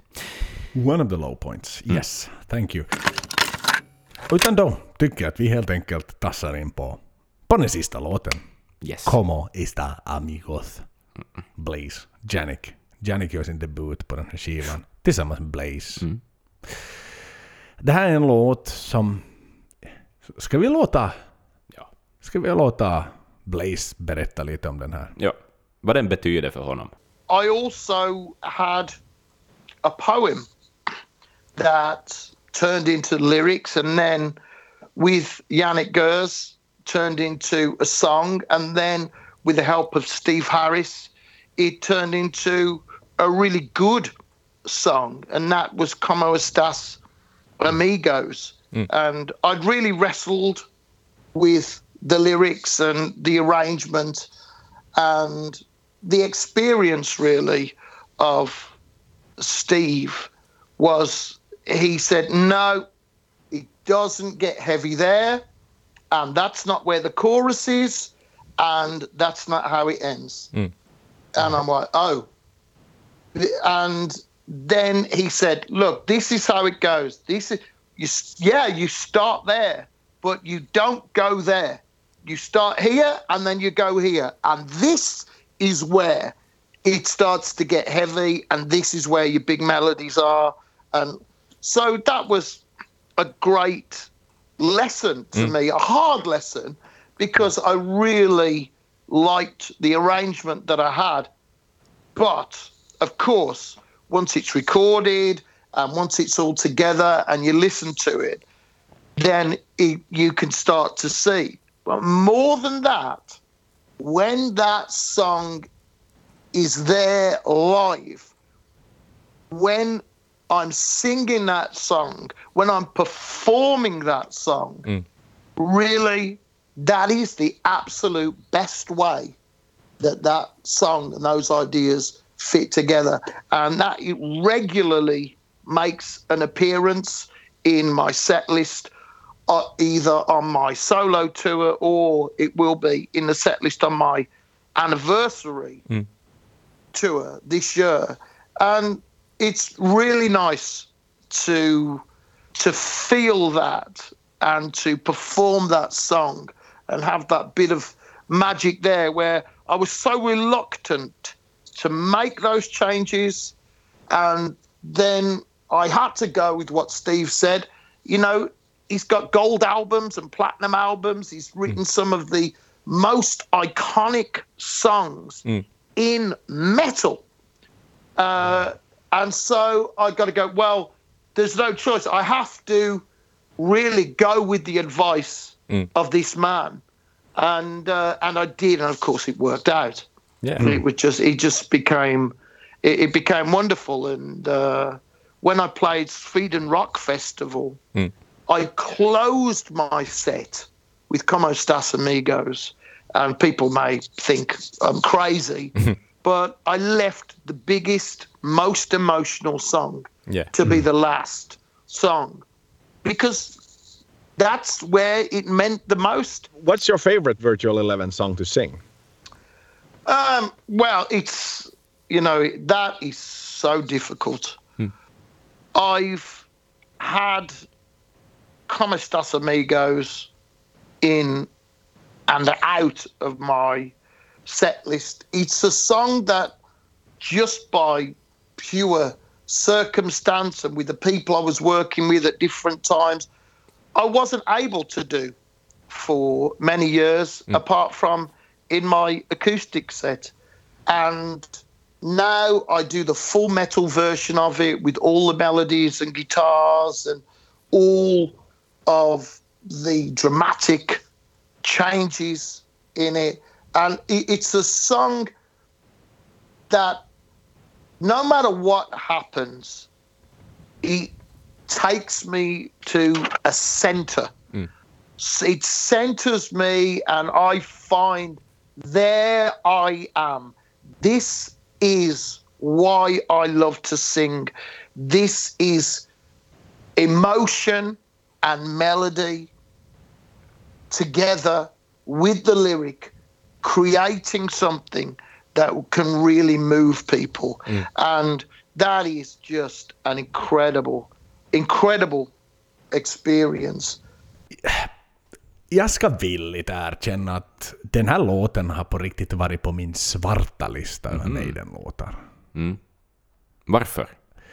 Nå, för att jag märker att jag egentligen inte aldrig har öppnat den här låten ordentligt. Nej, men det, är ju, har det är ju en aldrig- sån där låt som du har gått till för att nämna ett random dåligt exempel från någon av de här två skivorna. Ja. Men jag märker Och lite att ett- du har gjort det utan eftertanke. Nej men det är ju just det jag Det säger. är den där Jag låten med nästan- den där spanska titeln. Det Ja. måste vara skit. Ja. Liksom, att det är det du har tänkt. Jag har liksom lite valt att håna den här Mm. låten utan att egentligen veta varför. För att det är en ballad. För att den på riktigt är hela vägen en ballad. Det är den mest balladiga låt Maiden har gjort. Sen Remember Tomorrow. Mm. Ja, det, det stämmer ju. Fan. Det, ja. Så att då har jag någonstans dödat den. Mm. För jo, man gjorde inga ballader på Powerslam. Man gjorde inga ballader på Heydays på 80-talet. Mm. Utan det är liksom passé. Maiden testade i början av karriären, Mm. men Maiden skulle aldrig någonsin göra det något mera. Men i ärlighetens namn. Det, det här är lite som att passera en tiggare på gatan. Som alltid hälsar på en. Mm. Men man tyvärr gör allting du vet för att liksom undvika. Ja. För att man inte har pengar eller man egentligen inte vill se tiggaren som en människa utan men sen sätter man sig ner. Mm. Sen tar man sin tid och sen märker man att vet du vad? Det är en människa som sitter där och det är en människa som berättar en älskvärd, mycket gripande, intressant historia. Mm. Men om jag bara tog mig tid för att sätta mig ner och lyssna på den här människan, Mm. då får jag den där. Och, och med det sagt, så nu igen, så här. Det är ju det som är så tacksamt med Mm. den här podden. Det är så roligt, för man, man tvingas mot sin vilja. Ja. Jag är sådär, "Mm, ska du jävla skitlåt. Jag ska alltid tycka att den här är skit, så står jag där med liksom armarna i kors och Ja. sådär. Säg vad du vill du, men jag tycker att den är skit. Mm. Men den här har växt. Den har växt så ofantligt mycket på mig. Inte bara för att Blaze har liksom pratat om värme den här och hur viktig den här låten är för Mm. honom och, och, och det här är väl hans favoritlåt under hela eran. Yes. Men den är ju så allvarlig. Mm. Ja. Det, jag satt faktiskt på, som ett direkt experiment, jag, satt, jag lyssnade på den här. Direkt efter satt jag på Journeyman. Mm. Och alltså, sorry nu bara. Men den vinner. Ja. Como está amigo vinner Ja. Journeyman 2-1. Journeyman är fin, men, men den här är så djup, den här är, den här är allvarlig och man Ja. märker att det här är Blaze låt och han har fått hjälp av Yes. Janik att ackompanjera och tonsätta låten. Ja. Och Steve och lite Ara. Och Steve har lite arra, liksom Yes. berätta var de här punchiga delarna ska komma in och melodiska biten som då Janik har fått in med där. Men, Ja. men, men den är ju bra. Den, Ja, här, är, den här är faktiskt... Det, det är en jättebra avslutning på den här skivan. Um, att man är så genast man har lyssnat igenom skivan och så okej, vad har jag bakom mig? Så lämnar lite den där melankolin i den här låten, lämnar i, kanske lite färger av sig på resten av lyssningsexperiencen. Och, och då tänker jag att liksom på något vis att det här kanske är en större skiva, att min känsla efteråt av den här skivan är större än vad kanske lyssningsexperiencen överlag är. Och, och det, det är på det viset en fin, det är liksom som att ha en, en helt okej roman som sådär man har njutit halvt av och ibland tänker sätta den ifrån sig och låna något annat. Men sen är slutet så jävla bra så att, så att man ändå ser tillbaka på den där boken som att det var något kiva att läsa. Vet du? Och det, det är lite det, jag tycker den lämnar på det viset. Och det är hur viktigt det kan vara att välja en riktigt bra sista låt på en skiva också. No, men verkligen. Ja, för det, man, man hör att, att, nej, ursäkta, Blaze, ma- man hör att Blaze menar varje ord han sjunger i den här låten. Och den, den är melankolisk. Återigen, fantastiskt bra melodier. Som bara, man minns dem. Och jag kan verkligen belägga mig med skuld Mm. för att jag någonstans har haft en förutfattad mening över den här låten. Mm. Men sådär, man går igenom det här albumet x antal gånger. Och också kanske lite färgad av att Blaze tycker så mycket om den här låten. Mm. Ja, Att det är ja. verkligen en låt han, han verkligen älskar. ja, men det är ju sådana saker som får en att öppna Ja öronen men på ett annat väl sätt. Inte vi är ju några nej. maskiner Nej. som sitter och går igenom några algoritmer i form av toner och texter. Nej, nej. Utan det är klart. Mm. Och, och, och, och någonstans där så... Det, det, här- men det är så kul. Mm. Nu kan jag egentligen välkomna en helt ny Maiden-låt in i värmen. Mm. Ja. Som jag tidigare har lite hållit utanför med tvång. Och tvinga mig själv att säga att det är skit utan att jag egentligen har rannsaka min egen åsikt. Ja, exakt. Så jag challengear lite också er lyssnare, för jag garanterar att det finns många av er där som liksom har stängt ute den här med tvång. Ge den här en chans, ge den en realistisk chans att lyssna på den och ta med bukletten i handen, ta texten på nätet eller varifrån nu plockar den och liksom gå igenom den. Den är, den är fin. Det som jag ändå vill så här, Ja. det negativa i låten, stråkarna igen, Mm. är, är liksom jättehöga, de, de tar väldigt mycket utrymme. Mm. Så kanske den här låten, säg att man bjöd in Blaze Mm. på den här fina konserten vi håller på att planera Exakt. och får spela den här med samma orkester som ändå ligger. Ja. Bruce går liksom artigt ut och står lite i kulisserna. Ja. Så får Blaze komma in och sjunga. Komma Och som Blaze har sagt, att hans röst har också utvecklats, att han är en annan musiker idag Mm. än vad han var då. Han har nått så fruktansvärt mycket mer erfarenhet Mm. jämfört med då. Liksom, det, det skulle kunna vara riktigt fint. Det skulle det kunna vara. Ja. Äh, men som sagt, det, det, det här summerar albumet på, ett, på en väldigt positiv note. Mm. Faktiskt. Jag, jag måste säga att det, det är cool. Det är riktigt cool att kunna vara positiv med, med, med en, no, en Blaze-skiva. Han har Mm. gjort två vi var inte hemskt trevliga med, med hans första. Nej. Men, men Angel and the Gambler, Eyes of a Stranger, det är väl de låtarna jag hade plockat bort. Ja, alltså resten är, resten är för det mesta bra musik. Mm. Lite Och, och en ibland. är extremt jävla skitfantastisk. Jo. Liksom. Men lite slarv, men det är ingenting jag liksom på det viset minns. Det var bara en sån där, nu ska jag lyssna på det med analysöronen. Mm. Så lägger man märke till sådana saker. Det är ju någonting som jag liksom är så här, äh, jag orkar aldrig lyssna på det här mer. Det är ju ingenting som, som liksom stjälper hela skivan. Men alltså, det här är ju, eh, det här är ju en dubbelt bättre skiva än X-Factor. Om det. inte, Om inte tre Mer. gånger bättre Ja. till och med. nej. Mm. Ja, Inte det är ju liksom en, en, en money for the absolute top. Och, och vi kommer... Jag, jag säger det här redan nu, om jag har en misstanke. I och för sig, man kan omvärdera sina åsikter, det har vi märkt i den här podden. Men jag tror och jag misstänker att jag tycker mer om den här skivan än somliga Bruce-skivor som vi ännu inte har gått igenom, så att säga. Det här, ja. Så finns det säkerligen en möjlighet till. Mm. Jo, jo, för det finns ju några, några lite, lite mindre starka album Mm. som, som, som Herr Dickinson faktiskt har medverkat på. Exakt. Sen ska vi ju inte glömma det här att Blaze är ju en, en musikant som har fortsatt spela och fortsatt leverera musik år efter år och kanske i förbannat mycket snabbare takt än vad Maiden har gjort. Och eh, han har en live-DVD som kommer ut från Live in Czech Republic Yes. från Brno, tror jag det var till och med. Och eh, ger sig ut nu i, i dagarna faktiskt i, i Sydamerika på en brasiliansk turné. Han kommer att komma till Sverige, hör och häpna. Han kommer till Skandinavien igen. Så att en shout-out. Jag hoppas verkligen att vi, Maidenpodden, kommer att vara på plats när han kommer till Stockholm.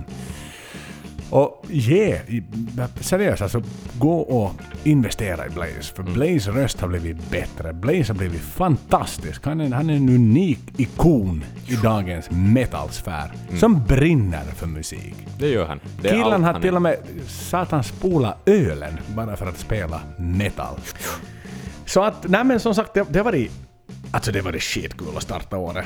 Starta med, med, med Mm. Ja. elfte albumet och få ha med sig Mr. Mr. Blaze Bailey på det här. Och, Mm. Jag summerar den i dur. Ja. Och det är så kul att få göra det. Ja, Att inte alltid få vara den här anti som "Ah, allt Nej. som inte Bruce är skit. Nej. Utan att få öppna upp sina sinnen. Och det är som sagt hela syftet med det här. Det här är inte liksom två professorer som kan allt Nej. och vill förmedla med sig av allt vad de kan. Utan det här är två killar som vill lära sig mer om Maiden och då mer eller mindre blir satta på pottan och tvungna att leverera för att vi har varannan torsdag så kommer ett avsnitt ut. Då behöver vi läsa på, vi behöver lyssna på och vi reflekterar kring låtarna. Så är det. Ja. Och eh, fa, vad är väl annat bättre än det än att starta 2020? Sen har vi... Ja, exakt. Lite omvärdera sig själv. Det är väl det som är ett decenniebyte på något vis. Men vet vad, vet du vad det bästa är? Nå. ändå? Vi får höra Clansman igen i år, live. vi. Ja, Bara en sån sak. flera gånger. Bara. Ja, och det är så kul. Ja. Det är så förbannat trevligt. Om ni har lyssnat på den här podden mycket och tycker om den, jag tänker inte be er om mycket, men känner ni någon som tycker om Maiden, berätta att den här podden finns. Ni- Jag tänker inte liksom säga hemskt mycket mer än det, men, men jag tror liksom, om, kan, om ni har en vän som kan hitta underhållning i det vi gör, så, så berätta åt den personen. Det hade vi varit väldigt, väldigt tacksamma över naturligtvis. Och som, som vi var inne på i början av avsnittet så är vi nya på Patreon. Vi, vi testar våra vingar där och vi hade varit hemskt glada om någon ville vara med och följa oss där. Och vi lovar som sagt i gengäld för era hårt besparade pengar och hår, hårda pengar som ni har tjänat in så så ska vi ge er någonting trevligt i gengäld också. Och vi, vi sitter just nu och kokar ihop vad det ska bli och så här. Exakt. I, I dagsläget i alla fall en massa intervjuer som vi har i, i form av råmaterial. Bland annat denna med Blaze i sin Yes. helhet. Så att eh, bara det kan vara lite intressant och till och med finnas en viss form av sensationsvärde i det. Definitivt. Som jag tror att någon sån här metal-tidning till och med hade kunnat. Blaze says 20 years later Yes, that. exakt. Helt klart. Där finns clickbaitigt skit. Men vi är inte såna. Nej, vi är inte. Nej. Utan vi, vi gör det här för att vi älskar Maiden och vi tycker om att prata och vi konsekvent fortsätter med det vi kommer att hålla på med. Och Mm. Som sagt, vi har, vi har mycket, mycket trevligt att se fram emot 2020. Vi har en ambition till och med om att... Ja, men det finns mycket. mycket. Alltså, ska vi säga så här, you're in for a treat. Mm. Ja, helt klart, Har ni gillat det ni har hört hittills så kommer det att komma det och mycket, mycket mer. Och Yes. mycket roliga grejer därtill. Ska vi önska säga gott nytt år och Ja. välkomna in på 20-talet med Maiden. Första gången Maiden också stiger in på ett nytt årtionde. Så är det. Maiden in the 20s. Bara en sån sak. Det är coolt. Det är coolt. Sweet. Sköt om er hörni. Puss och hej. Up the irons.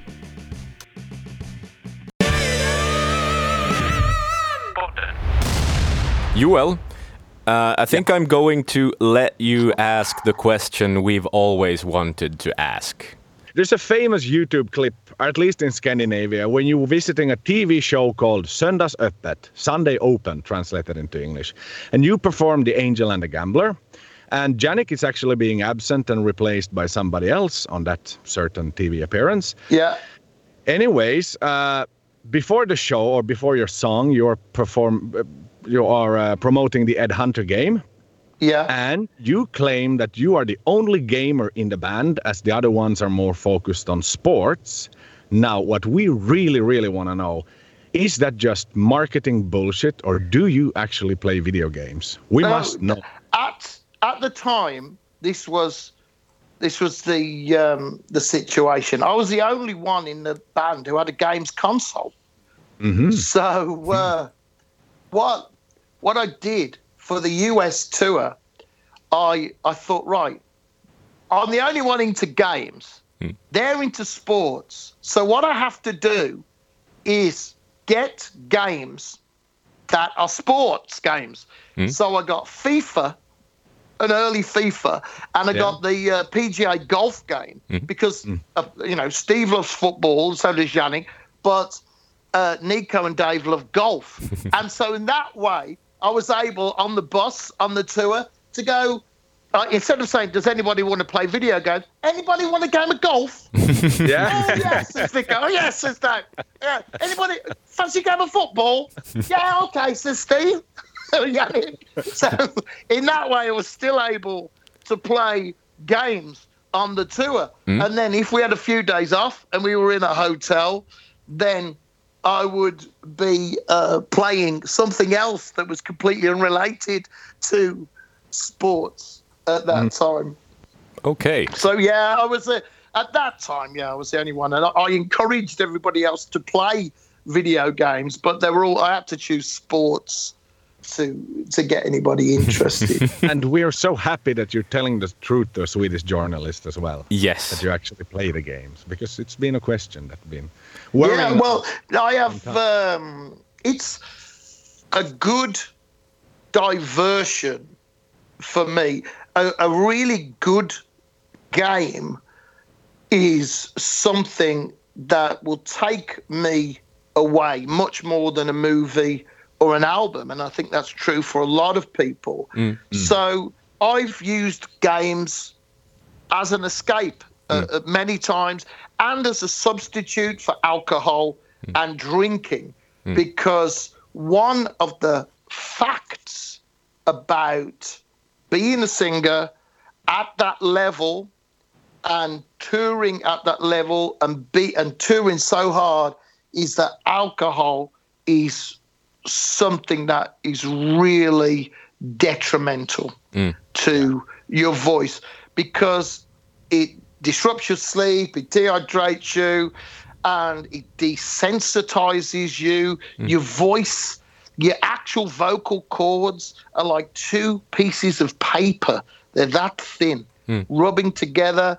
And, you know, once that starts getting tired, you start to lose your tone, you start to lose your control, you can't pitch properly, lots of different things. So over the years, then I've made it a rule that I never drink alcohol before a performance. Hmm. And when I've been on tour, I never drink strong liquor or hmm. whiskey, gin, vodka, things like this, because it takes a long time to get out of his system. And of course, sadly, as you get older and your ability to recover um, is not as good, then I just don't drink alcohol at all now. You know, it's uh, I I just made the decision. Well, what's the most important thing to me in my life? I love to sing. And anything that gets in the way of that and stops me being able to sing and perform at the level that I want to perform and use my voice the way I want to use it, then I don't want that. Yeah. And uh, and so that's that's it. I don't drink. I gradually over the years I drank less and less, and then I just got to the point where I thought, oh, I just can't be bothered anymore. I've Yeah. drunk enough, man. I drunk enough. I don't care if I never have another drink. I drank enough over my life, and you know it's lucky, and it's great, and it's also a curse hmm. that if you're a little bit famous, there are a lot of places you drink for free. Yep. Yeah.